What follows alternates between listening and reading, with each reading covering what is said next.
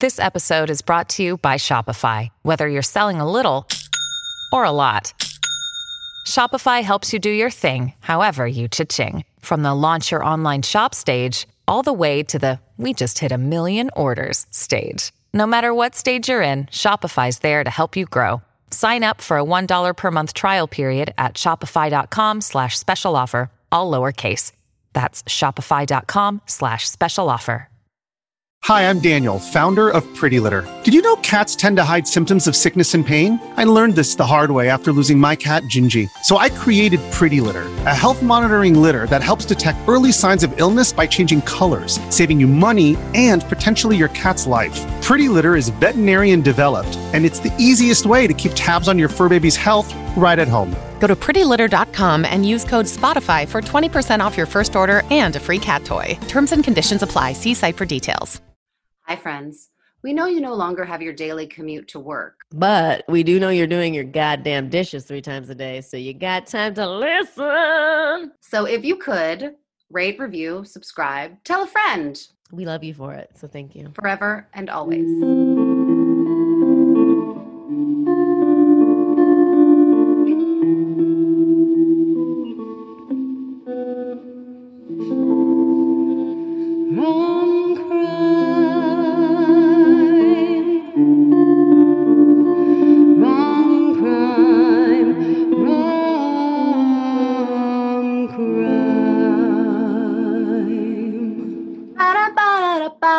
We're losing our minds. We really are losing our minds. Oh, hi, gang. My name's Vanya. I'm the Rom. And hi, I'm Averin, and I'm the crime. And this is Rom Crime. This is a true crime comedy podcast that has Romantic CDC. What is that? The Center for Disease Control?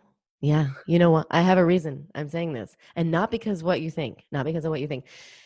Uh, I had an incident, guys, today, yesterday, and I'm still monitoring it. I have 14 days to monitor it. It is not the coronavirus. Yesterday, I opened a, bo- a jar from, I got it from a specialty freaking store, and it fizzed. And I didn't think about it. And I took a small, tiny, tiny bite of the thing. And then I looked it up on the internet, and it said that fizzing is a sign of botulism. And when you look at botulism and the symptoms and the, uh, it's the worst. It's actually really, really terrifying. It's like, it's toxic, poison, poison, poison. So I proceeded to throw up. I made myself throw up, which I've never done in my life. And it was really scary, but I figured it out and threw up six times. That I threw up like four times more than I could see the stuff. Gross. I'm so sorry. Welcome to Rom Crime, everybody. But this was really scary. And actually, I've been real terrified. I'm sorry. It's been so awful. Um, I'm Well- sorry that happened to you. Thank you. I mean, we're let's monitor it. If it's not, if I die, oh God, I'm sorry, everybody. It was my stupid. It was a Darwinism thing. Anyways, um, but anyway, but so then I threw up. I took two shots of vodka because for some reason I don't know. It's an old. I guess since I was a bartender for so long, I was like that might kill something.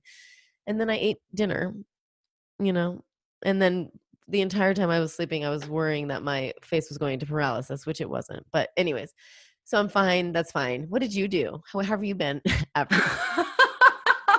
Oh my God. First of all, I am so sorry that on top of the crazy, like, weird backwards shit life that we're all collectively living right now, that uh, you had an experience that's that unsettling, unnerving, yeah.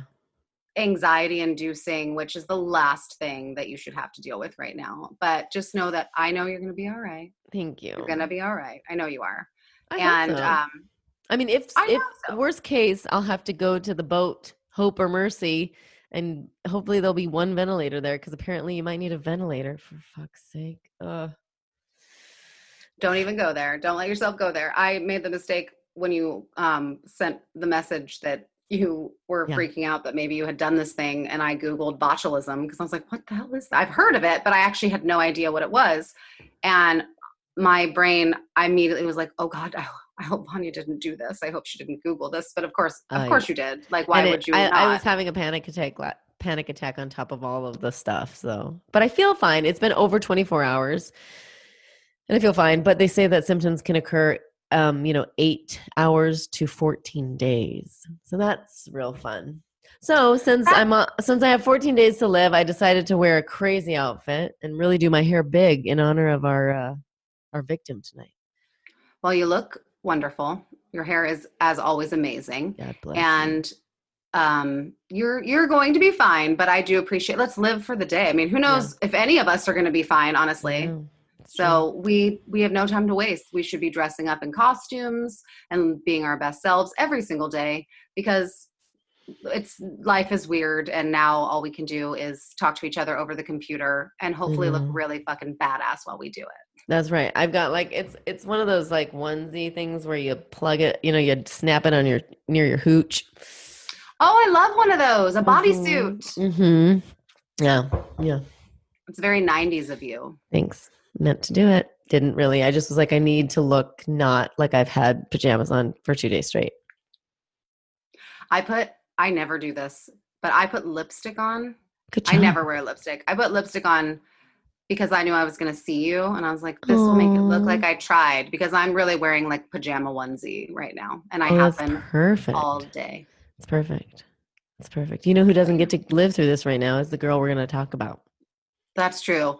We're doing um I was about to say a throwback. a throwback, y'all. No, but we're we're we're kind of going um classic rom Mhm. crime this week. Yeah. I feel like we have done a couple of, you know, different or more modern stories, but at its core, where where rom crime was like birthed from, is there have been so many stories over the years of these horrible crimes that you know that at the center of it is a romantic relationship and so i Mhm. we bonnie and i talked about it and we decided that we should just totally kind of not try to find something new and and wacky and maybe that you'd never heard Right. of but let's like go classic rom crime Yeah. um so we're going to tell the story of chandra levy an american intern it really bothers me that that's how she's described like they're like who was she an american intern i'm like no that was her job that summer that year Yeah. that wasn't who she was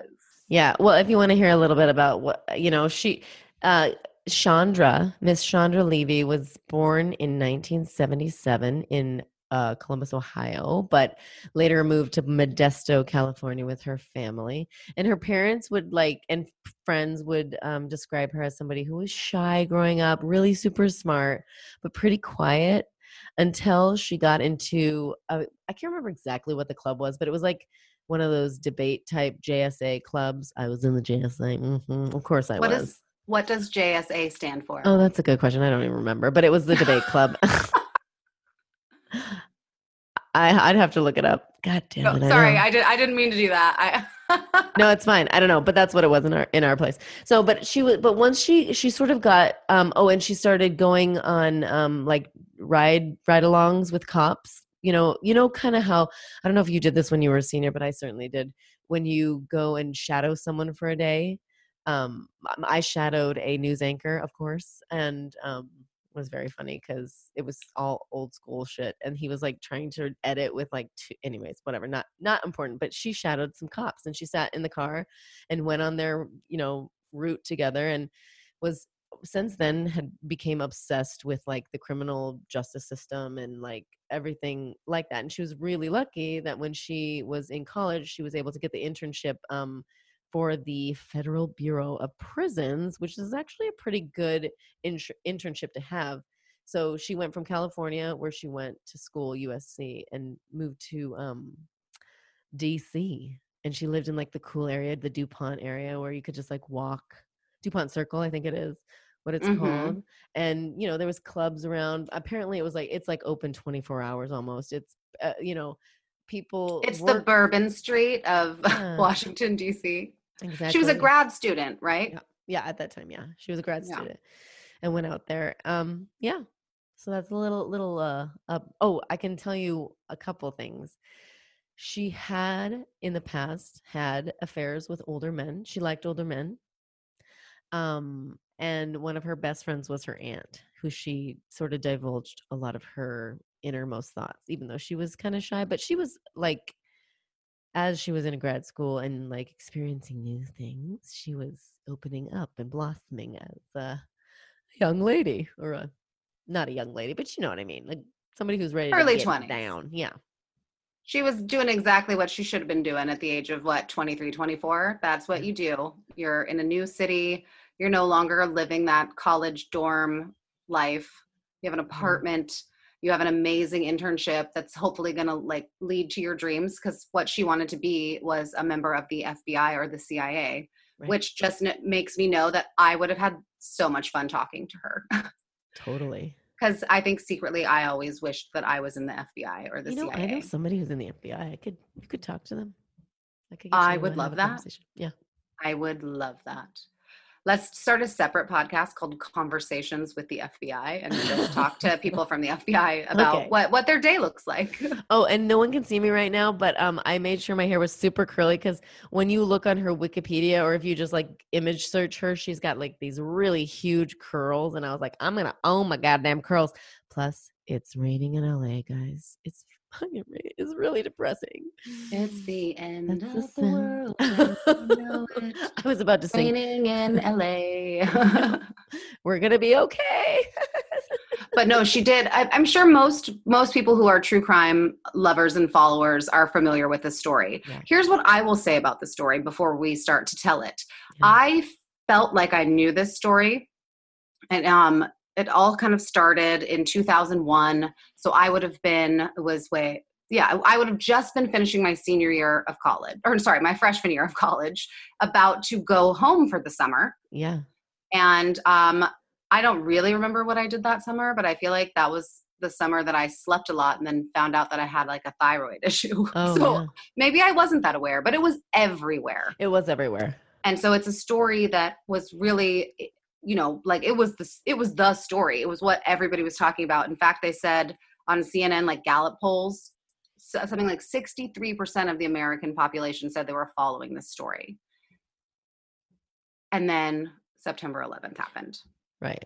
and i feel like as i imagine several several uh, cases of homicide or any cases with a victim got kind of lost in the in the in the chaos of that time. Well, yeah.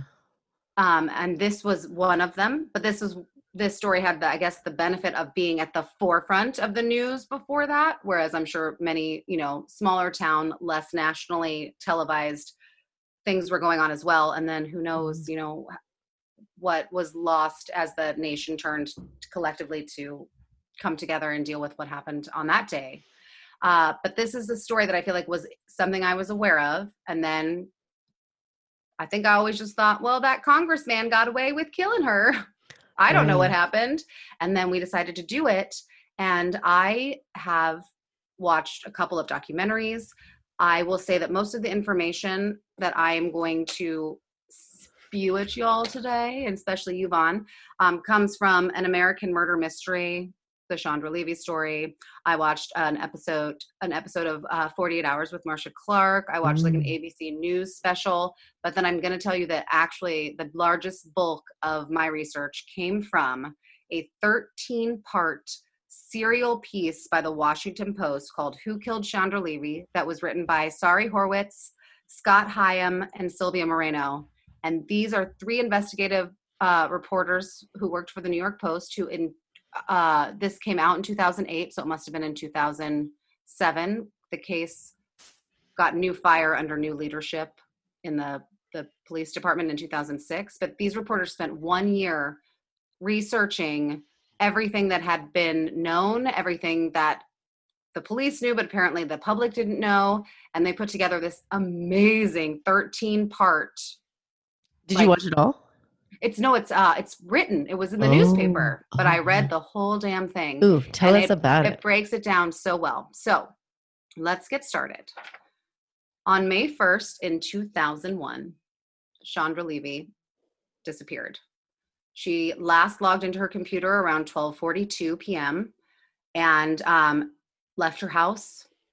Nobody really knows exactly what the circumstances were, if she was alone, if she was with somebody, what she was doing, and we'll get into why that is as we talk this through.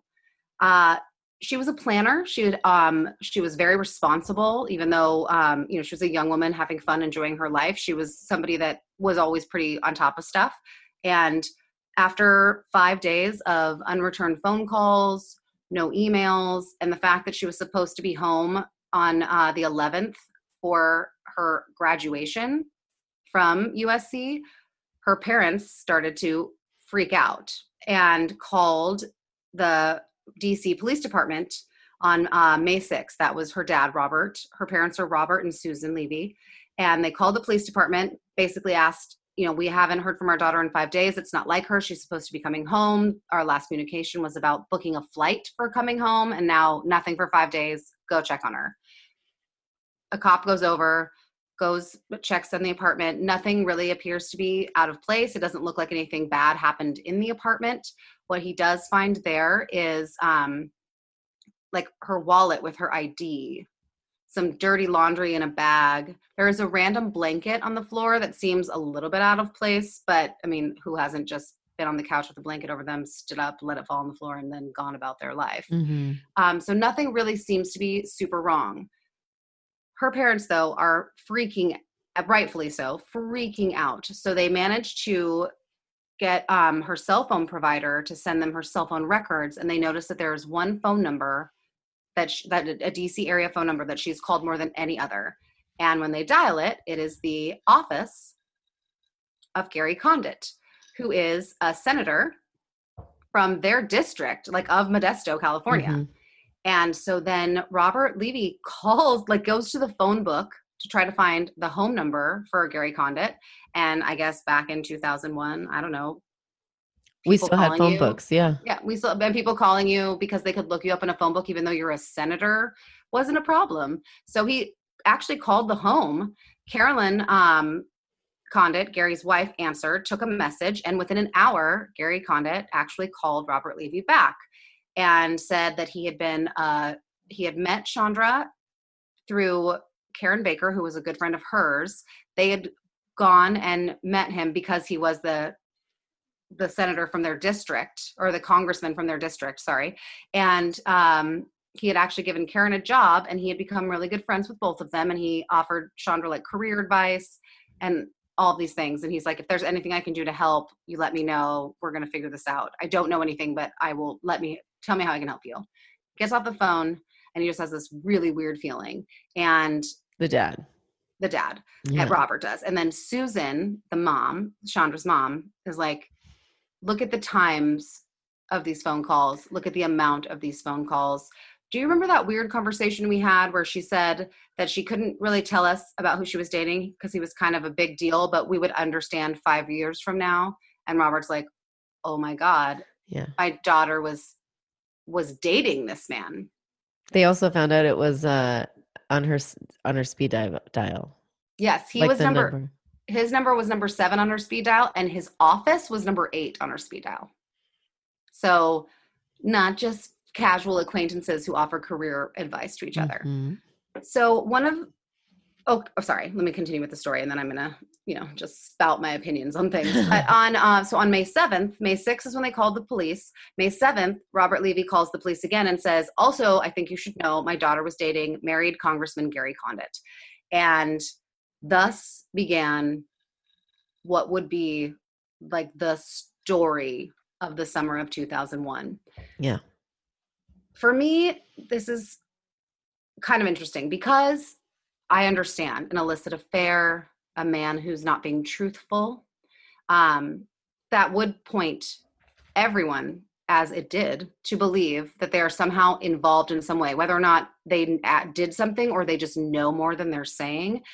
Uh, Gary Condit is um, kind of responsible for what happened to him because he put trying to save his career and his image above For trying sure. to help the police find this missing woman that he you know was supposed to care about who she believed loved her he put his own career in trying to save face above all of that so everything he did looked suspicious and weird Mhm. and it's not terribly surprising that the uh, dc police like really zeroed in and focused on him now the dc Yeah. police also fucked up so bad it's like Yeah. almost hard not to punch a wall when you read this stuff It's because so true.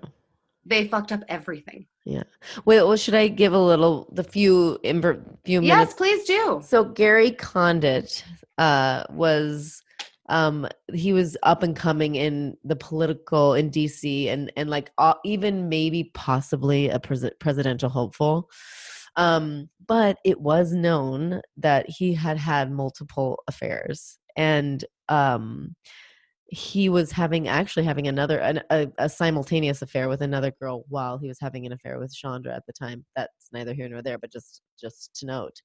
Also to note, he was ra- like rather controlling some of the other when they had questioned the other women who like where they can meet, how they could meet. It could never be in DC. It'd have to be like few, uh, you know, a couple hundred miles. No, I don't actually know how long, but ways away from DC.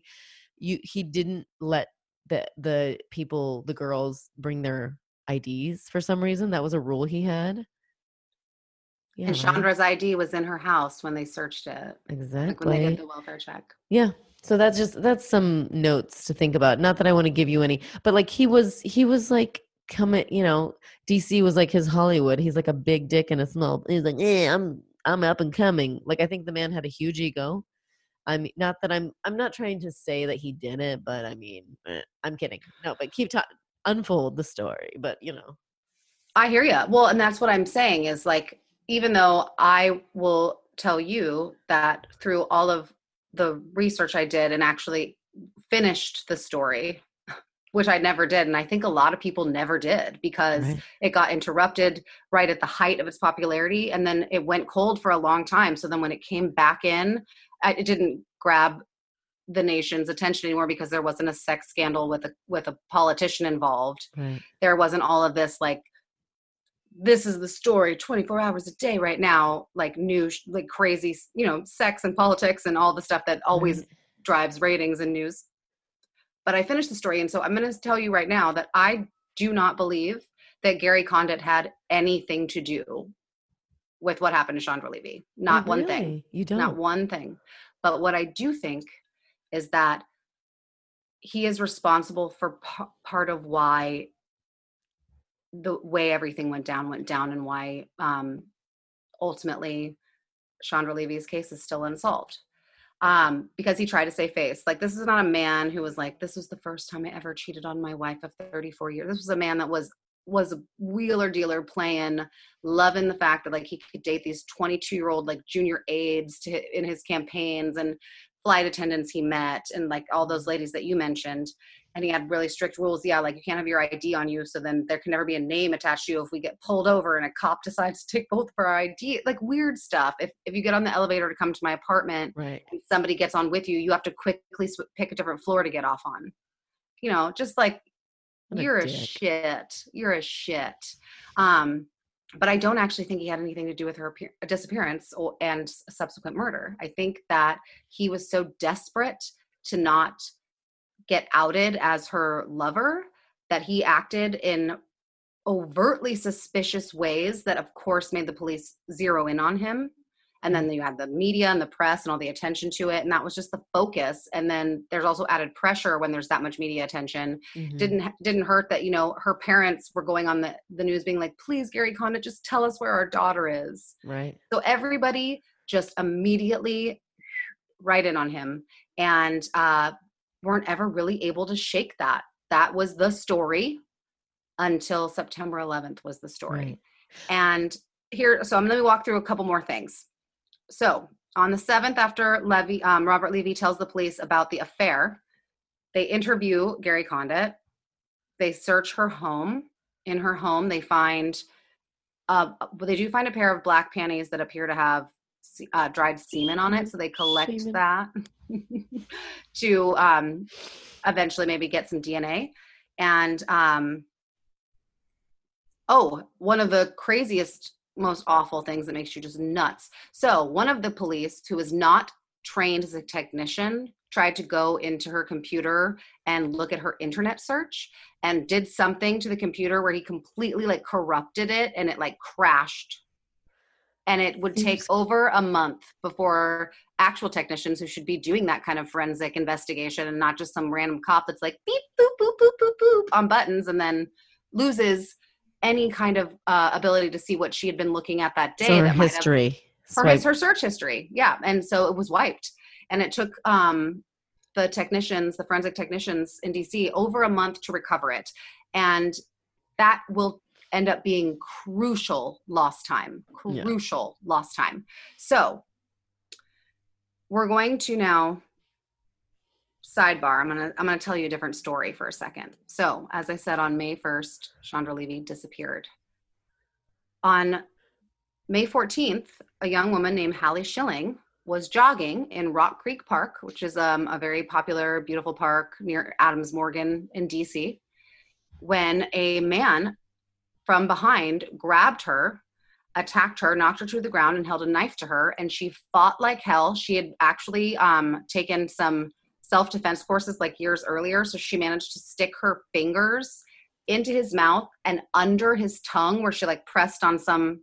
So Oh, wow. lessons, ladies, we learn things when we when we look into true crime stories Yeah. pre- like from a self-defense course learned about like pressing really hard with your nails on the underneath side of someone's hurt. tongue that would like hurt so bad and then she was able to like scream and get away and run away and she reported it immediately she said it was a young hispanic um or a young latino man who had jumped her so then on uh july 1st so May, June, July. Okay, so there was a little bit of time. But on July, oh, sorry. Yeah, no, July 1st, a young woman named Christy Wiegand is also jogging in Rock Creek Park when a man out of nowhere, she says all of a sudden she felt like someone was behind her. And then a man, like, basically jumped on her from behind. They rolled down a ravine and she fought like hell. She had actually been running with her fiance, but they do this all the time. And her, her fiance had kind of gone ahead of her and was out of sight.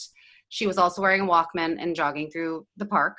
And um, she also fought him off and screamed and kicked and did and scared him off. So he ran. And then she immediately flagged someone down, went to the park police and reported it and said, described him, described what he was wearing. And 45 minutes later, a young um, Salvadorian man named Ingmar uh, Guandique was found in the park in a in a similar area was questioned by the park police and basically implicated himself in both the attacks on um, Hallie Shilling and Chrissy Wiegand.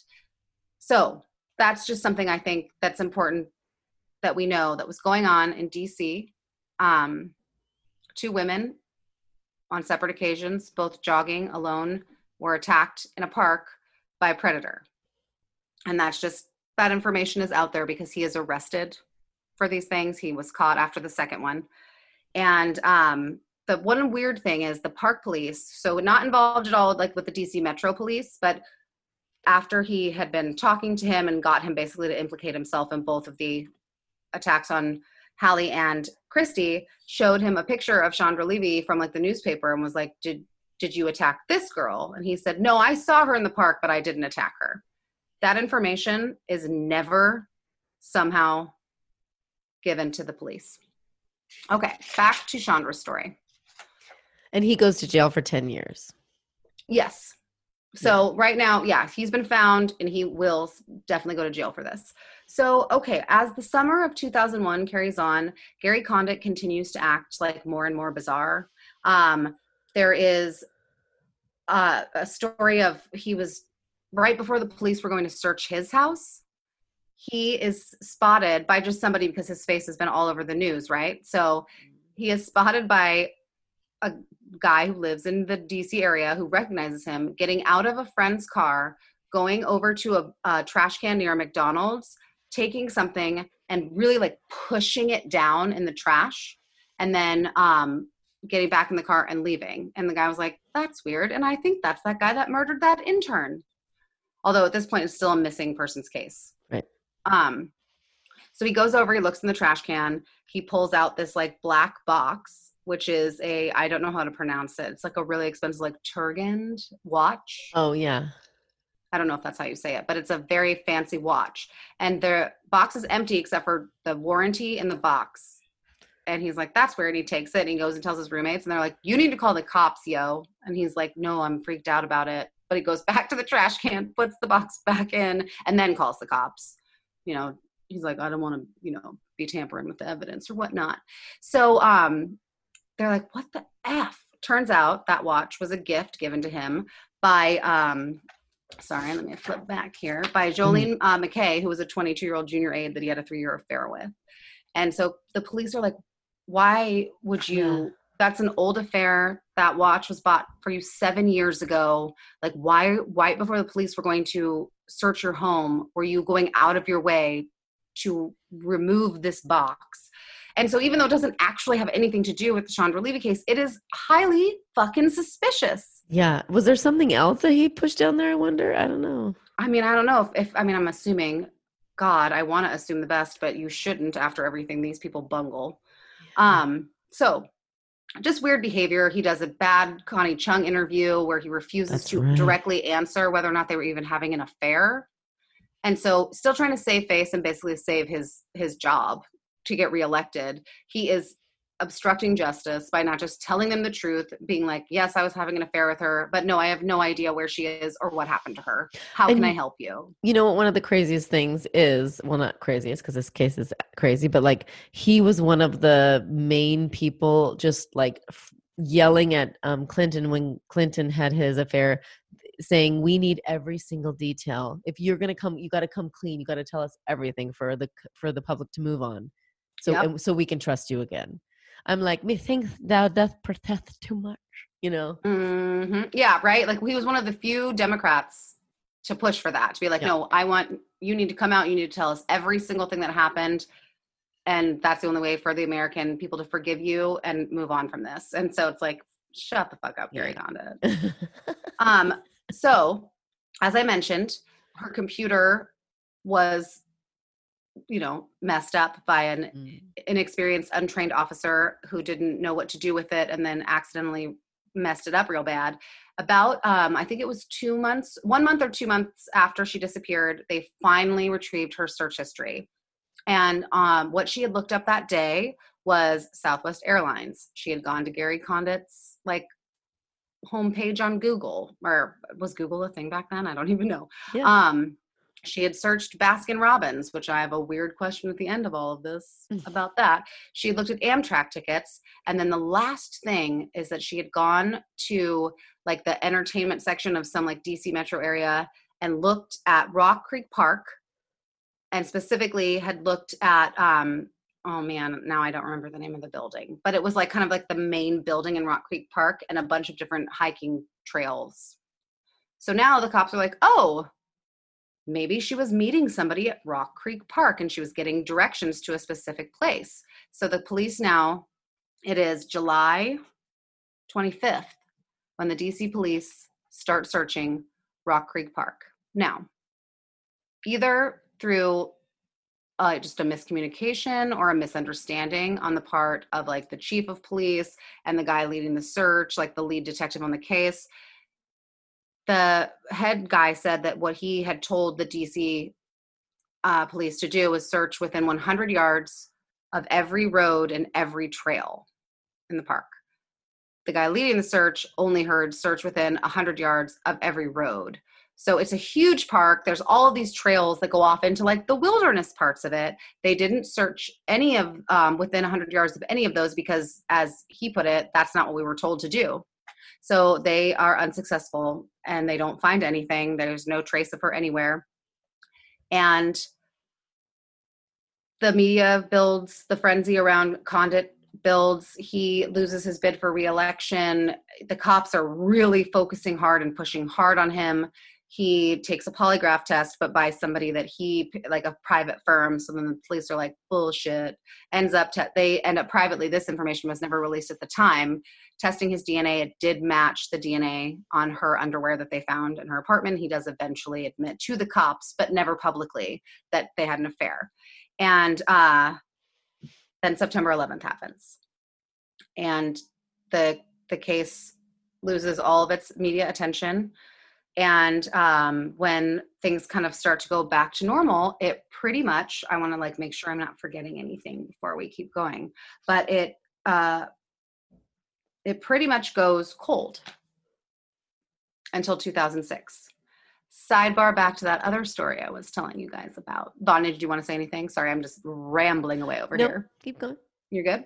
So, um, remember I mentioned that on July 1st, Ingmar uh, Guandique was arrested for attacking the two women in Rock Creek Park, and eventually he is sentenced to 10 years in jail.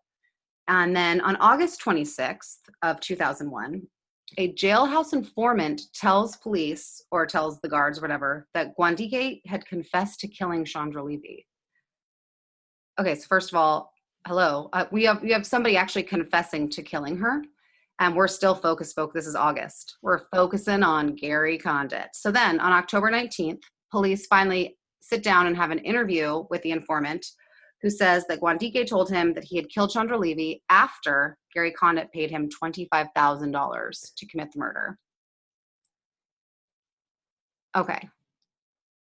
Plausible, maybe. Maybe. Possible theory, definitely, potentially. Okay, we think the senator's involved. Um, but then, as required, I think, or trying to just be smart police officers, the um, cops give both this informant, whose name is never mentioned because I believe he's still in prison, so he doesn't want anyone to know he was an informant. Um, but they gave both the informant and um, Gondiki, I think I'm saying that right, Guandique, Guandique, sorry, um, polygraph tests. But here's the deal: neither of them speak English, and there were no bilingual um, polygraph testers available, so they had to use a translator. So there's three people now in a room. The person giving the test is asking the questions. The translator is then relating the question, and then the response is being monitored. And it's just a known fact, I guess. One that polygraph tra- uh, polygraph tests are not uh, admissible in court because of how flimsy the science behind it is. And then you add a translator that's literally a middle person between the two, and the idea that you think you're going to get any accurate results whatsoever is laughable. So the informant fails his polygraph test. Again, he also had a translator. And uh, Guandique, his is inconclusive, but the test proprietor, I don't know what you call him, um, says that it's it's leaning, it's it's inconclusive, but leaning towards not deceptive. So then they're like, all right, we did our best. This informant's a liar, made this story up trying to get attention because it's national news, it's a big story. Um, he passed his polygraph test. We have no, this is what the police say to the press when anyone asks, like, mentions this other guy. And he's like, so we have no reason at this time to suspect him in the disappearance of Chandra Levy. Oy vey. So here's sidebar Avron's personal opinions on crimes and how things work in the world based on Mhm. how much I read and watch about them. If you have reason to believe that Chandra Levy went to Rock Creek Park on the day she disappeared at the beginning of May, and then a couple weeks after that, a woman by herself jogging through the park is attacked by a man. And then a few weeks after that, another woman who's alone jogging through the park is attacked by the same guy who is Yeah. now in, that's a predator predators have patterns That's true. they have MOs, they have things that they do. Mhm. And so to just dismiss based off of uh, an inconclusive polygraph Mm. test, a, a predator, uh, an attacker of women in the Yeah. spot where you believe she last went to, it's just, it blows my mind that they were like, no, mm, we passed the polygraph or, you know, we don't think he's involved. That to me is just like the worst policing I've ever heard of in my life. Mhm. So, Vanya, you have anything you want to say at this point? I mean, he they did say like he would wait. I mean, it's it's it reminds me a little bit of um the what's his, the Homolka. What was the guy? oh name? yeah, He- um, he Brad, would- right? I can't remember his name because it was one of the most awful cases, the Canadian one. Anyways, but Karla. was the- She's- Karla she's Homolka Karla- and- and Paul. Paul something, but he was something the something other. strangler. The, anyways, he would do the same thing, but he wouldn't necessarily. I think he didn't always kill people, but he definitely raped them. Maybe he killed them always. But anyways, it does seem like a thing that would. I mean, it's funny. Like as I researched, I kind of came to the conclusion where I was like, maybe, but also they they talk a lot about uh, Chandra being like afraid of being alone. Like was the only reason maybe she was out there, if not meeting somebody, was because she had just canceled her gym membership and she was going to go get like some exercise or something like that. But why would she leave her all of her stuff in disarray when from her apartment. Like that's my thing. Like what that's where that's what gets me is like why would she just drop everything? I mean, like for me, I put the fanny pack on. I'd have everything with me, and you know, also I guess she was wearing a a, a heads um Walkman or whatever. Mhm. Which, by the way, people do not be careful when you run with your earbuds on because somebody can jump you. It has happened, and Yeah. you know, just so careful. But I'm just, saying, one, that just one AirPod in. Yep. Leave one ear open to what's going on around you. unless you're a six foot man, and fine, run away. But like nobody's targeting six foot men running in the park or Right. wherever. And actually that's i'm glad that you mentioned that so guandique when he was charged and then taken to trial and eventually convicted of attacking these two women swore that he only attacked them to rob them and both Wow. women testified i guarantee you the goal of what was happening to me was had nothing to do with stealing my walkman yeah because my walkman scattered to the ground and when he ran off it would have been very easy for him to just grab it and run he was trying to like hurt me either sexually Yeah. assault me and or kill me that Yeah. was the main goal and that is why he got such a hefty sentence right. so that's important to remember is that his attacks he might say that he was just trying to rob them but both of these women feel very strongly that they are lucky to be alive that the Yeah. goal was not robbery the goal was rape and or murder Yeah. so Believe this is not a believe women, and but that this judge did. They gave him the like Yeah. I think the one of the harshest sentences he could for the charges brought against him. So case has gone pretty much you know undiscussed. Police say they're still working on it. I think Gary Condit's still being interviewed all the time, and he's just like, God, I lost my job. Life sucks. This is horrible. And everyone's like, but you did it. And you're also, you're just a schmuck, even if you didn't do it. So I'm glad. I'm glad things are hard for you. Then on uh let's see. On May 22nd of 2002, a man named Philip Douglas Palmer was walking his dog in Rock Creek Park, a place he did all the time. He loved to like go and scavenge for like antlers and animal bones and he was down kind of near like I think a, like a, in a ravine and he saw something. He thought it was a turtle shell kind of under some leaves and he moved them aside and it was a very bleached but very obvious human skull. So, like the genius motherfucking, I love to believe if I ever find a body anywhere that I would do exactly what this guy does because he's really in it. Like he's down a ravine.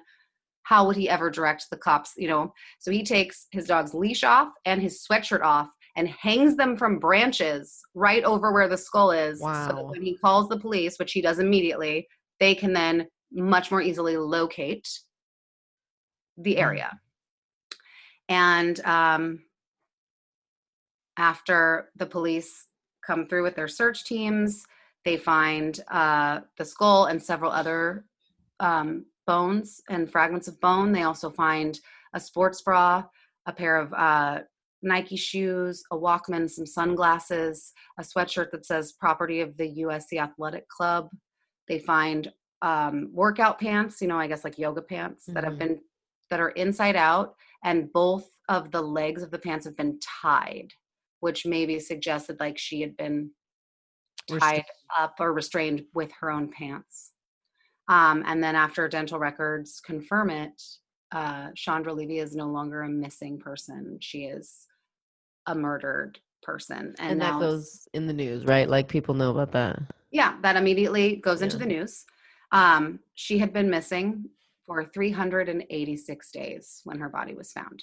And it was off of a trail, like not even 100 yards. It was something that had they had the order, if the order really was to do 100 yards off of roads and trails, and they had done that, her remains were found 87 yards off of this trail. So, had they followed orders or had there not been a miscommunication, they could have found her body within two months. Yeah. And they would have had some decomposing, figured out like they could have had some samples.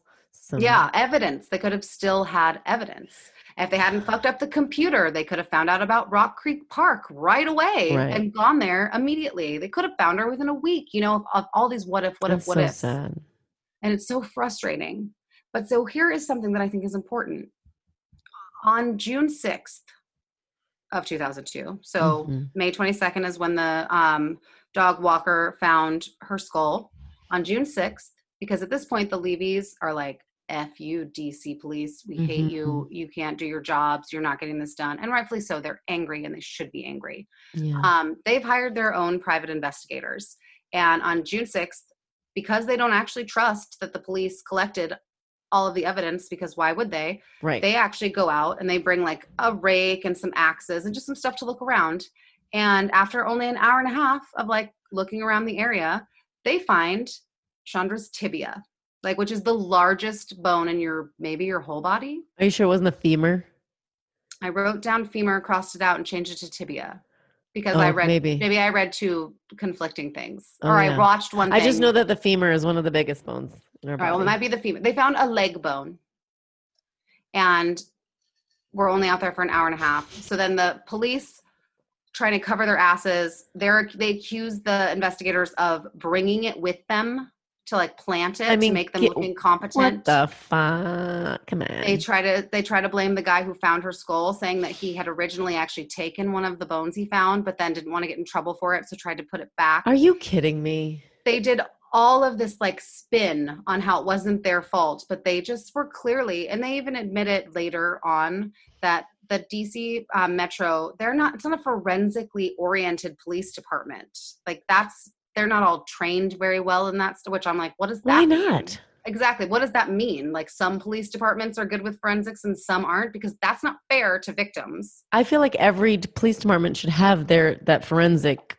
element to it, right? they should have they should have their yeah their csi people like the people who forensics is their thing but anyway so the police are embarrassed and horrified but ultimately the body is so decomposed there the coroner does the um, autopsy and there's not even really any way to determine exactly how she died there is Mhm. some there is some damage to her um, hyoid bone which is a, bone in your neck but there's no way to conclusively say that's how she died and Right. so while her death is ruled a homicide because clearly her clothes had been removed it looked like she'd been bound she was in the middle of nowhere in the woods and she'd been missing for all this time uh, they actually don't know the manner of of death for her because that's because 386 days went by before her body was discovered.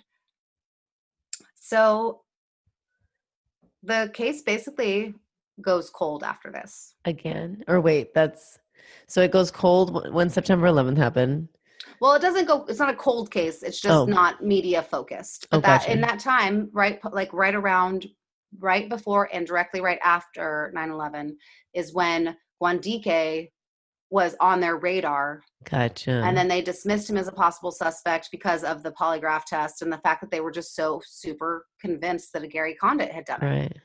So after they find her body and they can find no usable evidence on it whatsoever, the case goes cold until uh, 2006 Right. when a new um, chief of police takes over, reassigns uh, new lead detectives on the case that have a lot more experience, and begins to kind of try try to get this started again. And then, as I mentioned, um, in 2008, the Washington Post uh, put out a 13 part serial. So it was like I don't know if it was every day for 13 days, if it was all at once, if it was every week, but it was basically 13 chapters and it was called Who Killed Chandra Levy? And they went over all of the evidence, stuff that the public knew, stuff that the public didn't know, but all the evidence that the police had. And um, it really like reinvigorated the interest in the case and also Yeah. gave the new lead investigators a new prime suspect, which is the man who had been attacking women with the intent to harm them in Rock Creek Park, always by jumping on them from behind near a ravine so it'd be easy to take them down out of sight, much like where Chandra Levy's body was found. Right. So on March 3rd of 2009, finally, an arrest warrant for Guandique in the murder of Chandra Levy is served, and he is extradited, I believe, from Kentucky to Washington D.C. Anybody ever heard about Ingmar Guandique before? Like when you talk about the Chandra Levy case, or is it just the American intern who was having an affair with Gary Condit That's all. and what really happened to her. Right. a, a, a whole thing happened and I, I just i don't know if it was because again it wasn't the sex and politics like house of cards shit people are Right. interested in but in october of 2010 guandique go, his trial begins and um, among those who testify are the two women that guandique was already serving time for attacking in rock creek park gary condit testified but again was fucking weird and said that he out of respect for his family and for Chandra's family and privacy, he would not answer questions about whether or not they had an affair. Like, get over yourself. I mean, what the fuck, man? I just want to punch him in the face. yeah, he's So, done. um, yeah. But then the prosecutor's star witness was Armando Morales, who had been cellmates with Guandique in Kentucky. yeah. Wasn't that the informant or no? Was the informant's No, this is a different. This is a totally different person. Oh. So the informant before, who had the whole story about Gary Condit paying him twenty five grand for it. So no, this is his cellmate in Kentucky testified that he had murdered Chandra Le- Levy, but he had not raped her. And he and and um, Morales believed he told him this because in prison rapists get raped, but Yeah. murderers are cool Weird. um you know that's a whole different conversation i don't know how murderers get to be cool in any situation but i guess people maybe fear you more but if you were like a sexual predator then you will become a, a victim of another sexual predator in prison more often than not. So morales says that he believes that the reason that he told him this is that he wanted the word to get out that he was not a rapist. He was a murderer but not a Right. rapist. So he confessed to killing chandra levy but he did but swears he didn't rape her. Huh. and um Armando Morales was like a former gang member, but he said, you know, I'm I'm not doing this. There's no reduced sentence, which was true. I'm not getting anything for this. I just I'm really trying to change my life and turn turn myself around and I just feel like this family has been through enough and it's time that they know what happened to their daughter and that's the only reason I'm testifying. And um Hmm. even Robert um Levy gets on the stand and says, I just want to he like retracts because he had basically said, I believe Gary Condit is responsible for my daughter's disappearance. And he says, I didn't know about this man. All of the evidence would suggest. So I would like to basically take back all of my accusation uh, accusations. I was just angry that he he was lying Yeah. to us, but I no longer believe he had anything to do with my daughter's Yeah. disappearance. So they were really nervous because all of the um, evidence against Guandika was circumstantial. Again, like we said, her body had been so decomposed. There was no forensic evidence connecting him to her. There was no evidence that, you know, they'd ever met in any other like time in life. So it was all circumstantial based on pattern because of what he had done to the two other women in the in the same park in a very similar kind of area and it was most people thought it was going to be a hung jury because it has to be you know no reasonable doubt and you have no forensic physical evidence le- like Right.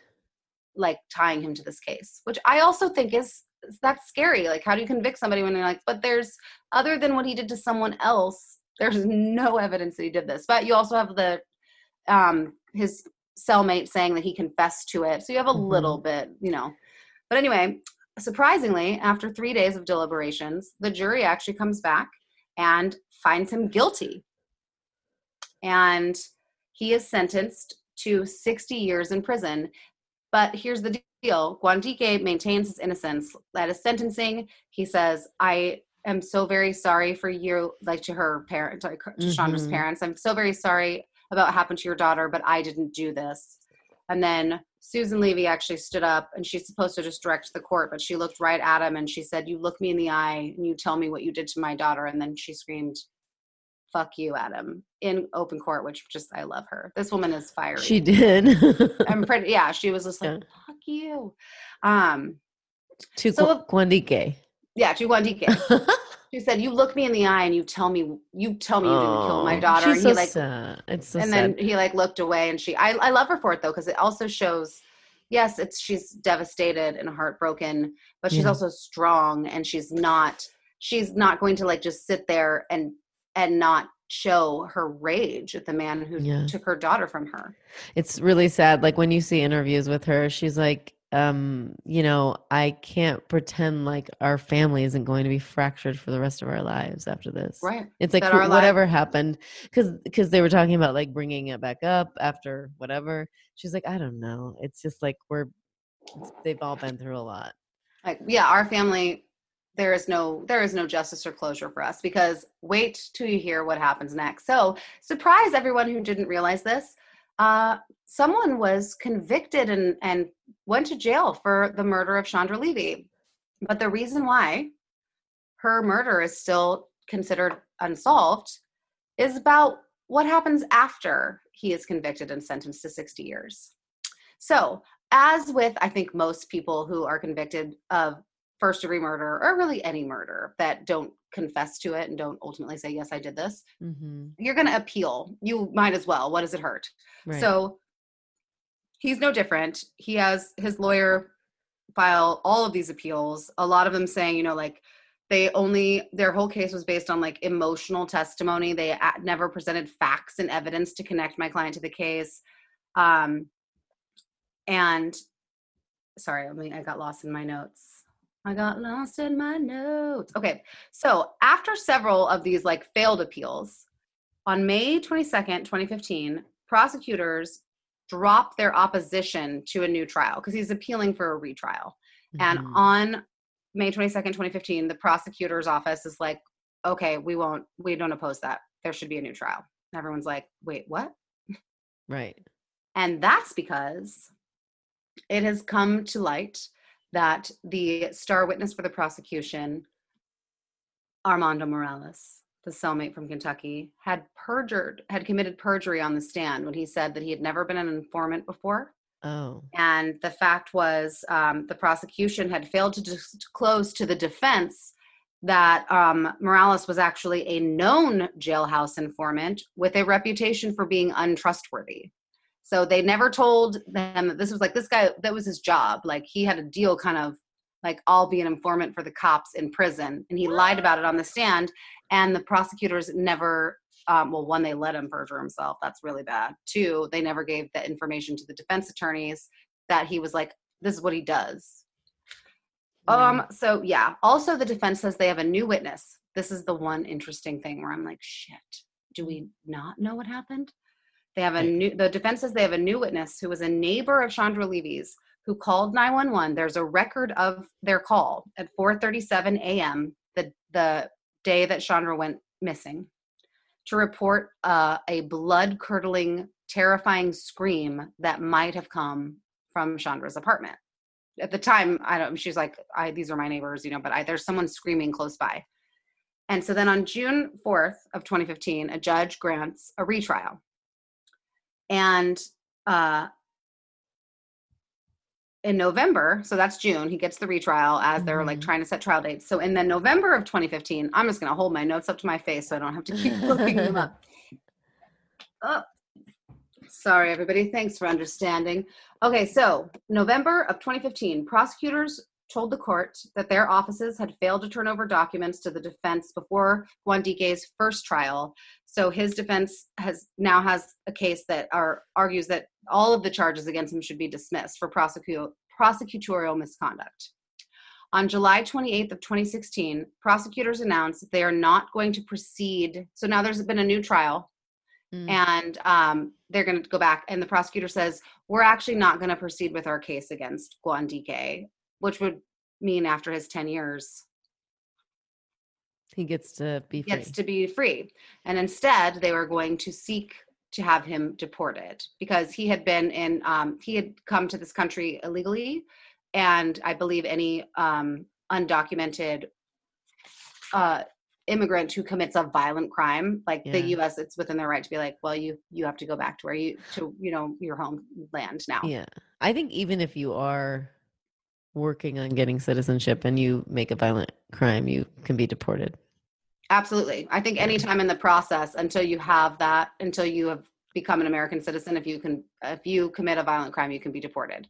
So instead of trying to retry him, they say, we're just going to seek to get him re- deported. And this is because, in light of everything already horrible and scandalous that came out, it now turns out there is actually audio of a friend of um, Armando Morales's had secretly recorded him when he admitted that he lied on the stand in the Guandique case. What? So that's the prosecutors are like, he will get off if we retry him. Oh, you wow. know. So we're gonna seek to get him deported. So so you're saying that he didn't ever hear Wendy Gay say that? So i'm saying i don't know all that all that the articles and things that i watched said was that he was recorded saying he'd lied on the stand. Now did he lie about the confession or did he lie about the fact that like it was his job to get confessions for cops? You know that that was not specified. Mm. so then i'm going to wrap up my timeline here. In march 2017 um, guandique lost his bid to stay in the us and on may 5th of 2017 he was deported back to el salvador and to this day, the murder of Chandra Levy technically remains unsolved. However, nobody is really investigating it. I don't know that anyone is putting real energy into like that 911 call from 4:37 a.m. from a neighbor. Find out if that witness is credible. Um, you know, vet that shit. Anyway, I had no idea Right. the twists and turns of this story. None. And the Mm-mm. saddest part to me is if I'm going to be honest with you, based on what I feel like I know, uh, Ingmar Guandique has always maintained his innocence, but he is also a violent predator against Yeah. women. And every single time that he, you know, had to explain himself, he would come up with like an excuse for why it was actually this. You know, I was just trying Yeah. to rob them. The women he attacked knew that was not what was happening to Yeah. them. And then also the way that the park police got him to implicate himself in the attacks was when he said, Did you attack this woman? And he said, Well, is there any way maybe you accidentally bumped into them and there was a misunderstanding? And then he was really quick to be like, That's what it was. I just acted like I saw her trip and I went to help her and she just started screaming, you know, which is how he was like, I was there. She did scream. I'm the guy she saw. And so I don't believe that his maintaining his Yeah. innocence actually holds water. It's just a bad situation for Mr. Gary Condit because it's really suspicious. All of, I mean, it makes sense, you know, a, a high-powered states, whatever, whatever he was. Was he a senator? No, what was he? I think it was in the Senate. yeah, and it- so like you know, it makes sense that he would want to kill some, you know, the woman who thought because it was said that his, um, you know, she spoke with her aunt saying telling I'm in a relationship with this guy and apparently there was something some big news when she got home and she's like I can't tell you until I see you. So was it that she was pregnant? Was it I mean whatever, we can speculate. there was there was there home. was there was speculation about that that's accurate and also you know um one of the things she really thought there was a future there she was not she wasn't scared of her boyfriend gary condit she wasn't No. telling anyone bad things she was excited that they had finally put in place a plan. He denies to this day that there was ever a plan. He's like i was Right. i'm i had no intention of ever leaving my wife and family. Um but you know she even told her mom i can't tell you anything about him but you'll understand five years from Right. now. And I don't think he's a violent like you know, it seems like we don't know. And again, just speculation, we don't know what happened to her, but when you see like her clothes and the scattered of her bones and everything, it was definitely a violent attack and probably in s- sexual nature. You know, he I don't think he would try to, you know, take her out that way.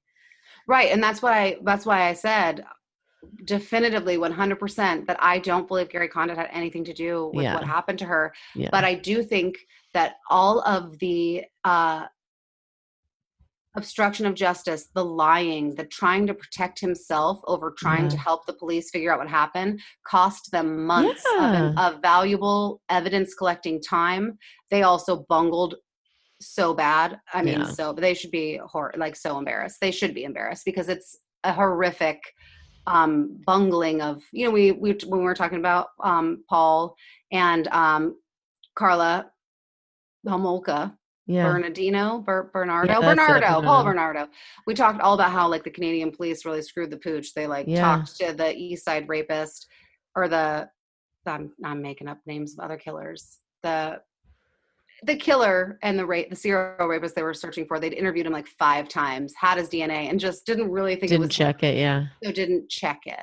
And this is just an to me it just it just seems like it was a bunch of inexperienced people conducting searches touch and important computer evidence you know just rookie shit that you're like how did how did like the police department in our nation's capital not Yeah, know how you'd to think it'd be better there than it was other places, but yeah so to me this is really like it's it's not a question of who killed Chandra Levy. I I mm. think they could I think they got the guy and they convicted him, but they mm. didn't they didn't do it again. It's it's the the the system, the man so to speak, cutting corners, you know, yeah. trying to save face, which ultimately is going to you know, lead to a retrial and maybe an overturned conviction and then he's free. Yeah. Um Well, for us ladies, there's a couple things we can control. Do not wear your headphones when you run. Try not to Mhm. go in places where somebody could sneak up on you. Um, what else? Maybe take a self defense class because I think I should take one because that's I love that. Like you know, just be aware of your and that's not your fault. None of it's your fault, but if what you can control, because there are predators. I guess I mean I don't know how many there are out there, but the bad people are gonna try and do bad things. So God, I hate it. Anyways, I think that's actually really smart though, because one of the things that I always joke about when people tease me and or seem nervous around me for my fascination with true crime is that I really do and always have really looked at it as I if I'm ever in a position where something is out of my control, what do what can I do to take back some of that? yeah, to help myself. So, like in this story, I now know that if I ever am in like a physical struggle with somebody else, that I can try to like stab them underneath their tongue and look that up so that you can get the accurate description of what you're supposed to do there. But I do know that that's the basic of like the basis of it. And that will come to my brain if I ever find myself in that situation. And you know, it comes from my mom telling me never to go to a second location from a really young age, and me being like, "But why?" And then learning why things are so much worse right.